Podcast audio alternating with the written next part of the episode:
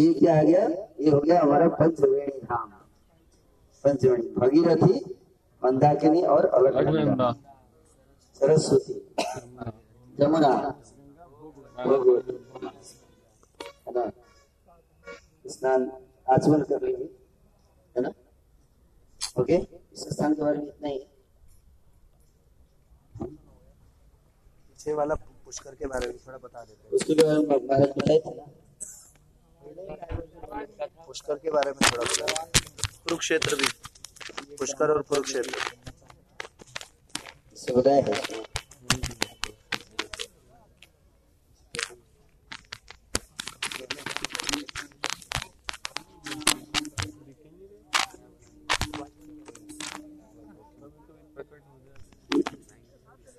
पहले जब हम लोग रुके थे जहाँ पे तालाब था महाराज कथा कर रहे थे उसका नाम है पुष्कर। पुष्कर बले न तो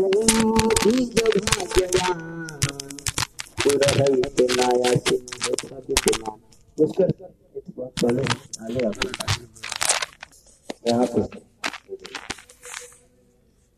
जय गौर नित्यानंद अद्वैत सहिता। जय गदाधर, जय शिवास पंडित। जय नवद्वीप सुध प्रेमा भक्ति धाम। जय जय जय गौर नित्यानंद नाम। सुन हे कलीर जीव, छाड़ी ज्ञान कर्मा। निताई चैतन्य भजी त्यजी धर्मा, धर्म। दया समुद्र से गौर नित्यानंद। अकातर दिव्य भाई सार ब्रजानंद। एक कली के जीवों। सुनो। ज्ञान, कर्म और धर्म सब कुछ त्याग कर गुरु चैतन्य महाप्रभु का भजन करो। क्योंकि वे करुणा सिंधु हैं और ब्रज के आनंद को प्रदान करेंगे। जामिनी प्रभात नित्यानंद राय, जीवे रे लैया धाम ब्रह्मणे जाय एक दिन प्रातः काल भगवान नित्यानंद श्री जीव और श्री जीव गोस्वामी ने अपनी धाम यात्रा आरंभ कर दी। बोले, देखा जीव यही ग्राम मनोहर एखन ब्राह्मण पूरा डाके सर्वनार ब्राह्मण पुष्कर नाम सर्व शास्त्रे कहे यथा जे रहस्य ताहा अति गुह्य है नित्यानंद प्रभु श्री जीव गोस्वामी से कहे हे जीव जरा इस सुंदर गाँव को देखो। अब लोग इसे ब्राह्मण ब्राह्मणपुर कहते हैं लेकिन शास्त्रों के आधार पर यह स्थान ब्राह्मण पुष्कर कहलाता है। क्या? ब्राह्मण पुष्कर। इसकी गुप्त महिमा अति गोपनीय और गूढ़ है। सत्य जुगे दिवदास नामिते ब्राह्मण गृह त्याजी करे सर्व तीर्थ दर्शन सत्युग के दौरान कौन से युग है? हैं? के दौरान। एक ब्राह्मण था जो देवदास कहलाता था। उसने अपना घर छोड़ा और सभी पवित्र स्थलों के दर्शन करने के लिए यात्रा प्रारंभ की लेकिन वह पश्चिम भारत में पुष्कर तीर्थ देखने की विशेष रुचि रखता था। अजमेर के बगल में पुष्कर तीर्थ। तो देखने की उसकी बहुत रुचि थी। मैं पुष्कर तीर्थ देखना चाहता हूँ। पुष्कर तीर्थ पहुँचने से पहले उसकी यात्रा उसे नदी धाम में ले गई। तो यहाँ आ गया। और धाम यात्रा करते करते यहाँ आ गया। और जब वो नदी में था तो उसे स्वप्न में दिखा। क्या दिखा? कि किसी ने उसे नदी पे रहने का निर्देश दिया। उसको बताया गया कि नदी पे ठहरने से उसे महान दिव्य संपत्ति का लाभ होगा। निर्देश के आधार पर देवदास ने इस स्थान पर एक कुटिया और झोपड़ी बनाई और बुढ़ापे तक यही रहा। वह इतना बुढ़ा हो गया कि वह अब और चलने योग्य नहीं रहा। इस समय के दौरान उसको फिर से पुष्कर तीर्थ जा- जाकर दर्शन करने की तीव्र इच्छा बुढ़ापे में। लेकिन अब वह चलने में अयोग्य था, बड़ा बड़ा दुखी था। यह कहते हुए रोने लगा, मैं इस जीवन में तो पुष्कर तीर्थ के दर्शन का अवसर नहीं पाऊँगा। उसकी ऐसी स्थिति देखकर तीर्थराज पुष्कर को उस पर दया आई और दीवदास को दर्शन देने के लिए वे ब्राह्मण के रूप में प्रकट हो गए।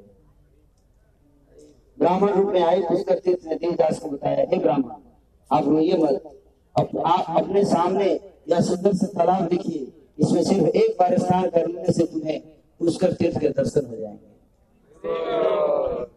ब्राह्मण के आदेश का पालन करके देवदास उस तालाब में स्नान करने चल दिए।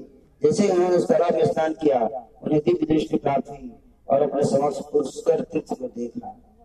देवदास रोने लगा और पुष्कर तीर्थ से बोला, आपने यहाँ आने और मुझे दर्शन देने के लिए इतना कष्ट उठाया है। पुष्कर तीर्थ ने उत्तर दिया, हे अत्यधिक भाग्यवान ब्राह्मण, कृपा करके सुनो। मैं तुम्हें दर्शन देने बहुत दूर से नहीं आया हूँ, बल्कि मैं तो इस नदी धाम में सदा ही वास करता हूँ। यद्यपि मेरे एक स्वरूप का प्रकाश पश्चिम में है परंतु मैं स्वयं इसी स्थान पर निवास करता हूँ। तो ओरिजिनल पुष्कर यहाँ है वहाँ पे डुप्लीकेट है। सही वो सोचा कि वहाँ पे ओरिजिनल है यहाँ पे डुप्लीकेट आया है। तो उन्होंने बोला ऐसा मत सोचो यहाँ पे ओरिजिनल है वहाँ डुप्लीकेट है। पश्चिम भारत में स्थित पुष्कर तीर्थ में पश्चिम भारत में स्थित पुष्कर तीर्थ में सौ बार स्नान स्नान करने से जो फल मिलता है वही सब यहाँ एक बार स्नान करने से ही मिलता है अतः जो कोई भी नदी धाम छोड़कर अन्य तीर्थ स्थानों पर जाने की इच्छा रखता है वह मूर्ख और दुष्ट है।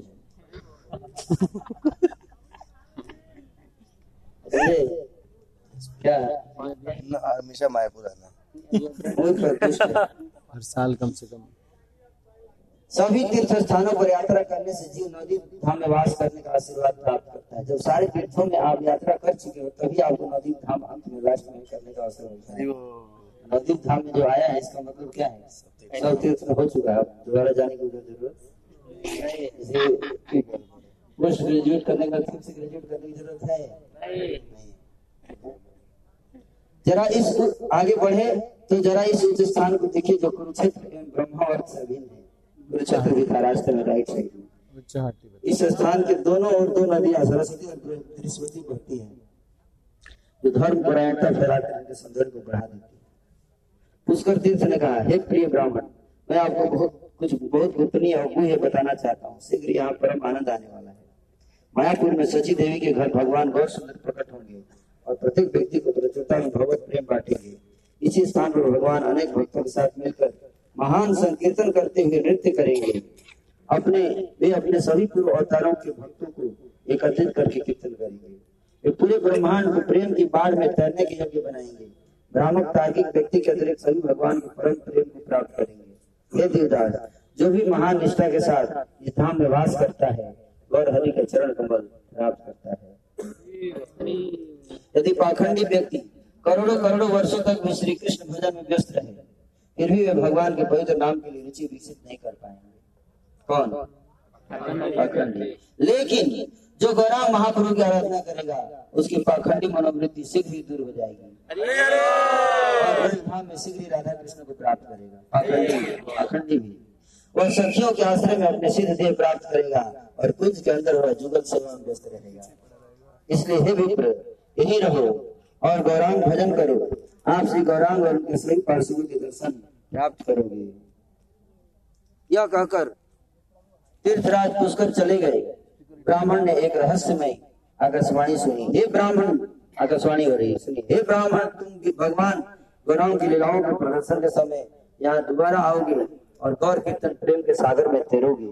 यह आकाशवाणी सुनकर देवदास ने शांति का अनुभव किया और उसने इस कुंड के किनारे पर अपना भजन करना आरंभ कर दिया। नित्यानंद प्रभु श्री जीव को पुष्कर तीर्थ की महिमा का वर्णन करने के बाद अपने पार्षदों के साथ कुरुक्षेत्र में उच्च हट में प्रवेश किए। नित्यानंद प्रभु ने कहा, यहाँ पर सारे देवता कुरुक्षेत्र तीर्थ सहित उपस्थित हुए थे। ब्रह्मा और और कुरुक्षेत्र के सारे तीर्थ यहाँ आकर वास करते हैं। सभी यहाँ तक कि पृथ्वी तक भी यही वास करते हैं और वे आसानी से नदी धाम की सेवा करते हैं। कुरुक्षेत्र में सौ वर्षों तक रहने से जो भी लाभ प्राप्त होता है, वह यहाँ इस स्थान पर एक रात बिताने से ही प्राप्त हो जाता है। नित्यानंद प्रभु ने कहा, देवतागण यहाँ पवित्र नाम का बाज़ार, नाम हट खोलकर गौर कथा का आनंद लेने के लिए एकत्रित हुआ करते थे। तब से स्थान हट डांगा के नाम से जाना जाता है। हट डांगा क्योंकि देवता लोग यहाँ पे कृषि के लिए नाम हट खोले थे। जो भी इस स्थान के दर्शन करता है, वो असीमित प्रेम प्राप्त करता है। यह भी श्री नवदेव की सीमा है। चलिए, अब भागीरथी के दूसरी तरफ़ चलते हैं। भागीरथी को पार करके दोपहर के समय नित्यानंद प्रभु कोल द्वीप पहुँचे। ऐसा लग रहा था मानो सूर्य उदित हुआ हो। अब भागीरथ इसको पार करेंगे हम कहाँ पहुँच जाएँगे कोल द्वीप कोल द्वीप में पहले भी थे, दोबारा जा रहे हैं कोल द्वीप ठीक है? तो ब्राह्मण पुष्कर और कुरुक्षेत्र और ये तीसरा पंचवेणी तीन जगह आपने दर्शन कर लिए ये कितना जगह घूम रहे हैं आप, देखिए। ऑल इन वन क्या? ऑल धाम इन वन धाम? कम पैसे में आपको सारे धामों की यात्रा हो रही है? क्या क्या ख्याल है? तो कितना बढ़िया बात है। चलिए। आसमान कर लीजिए और ऐसा नहीं करना है।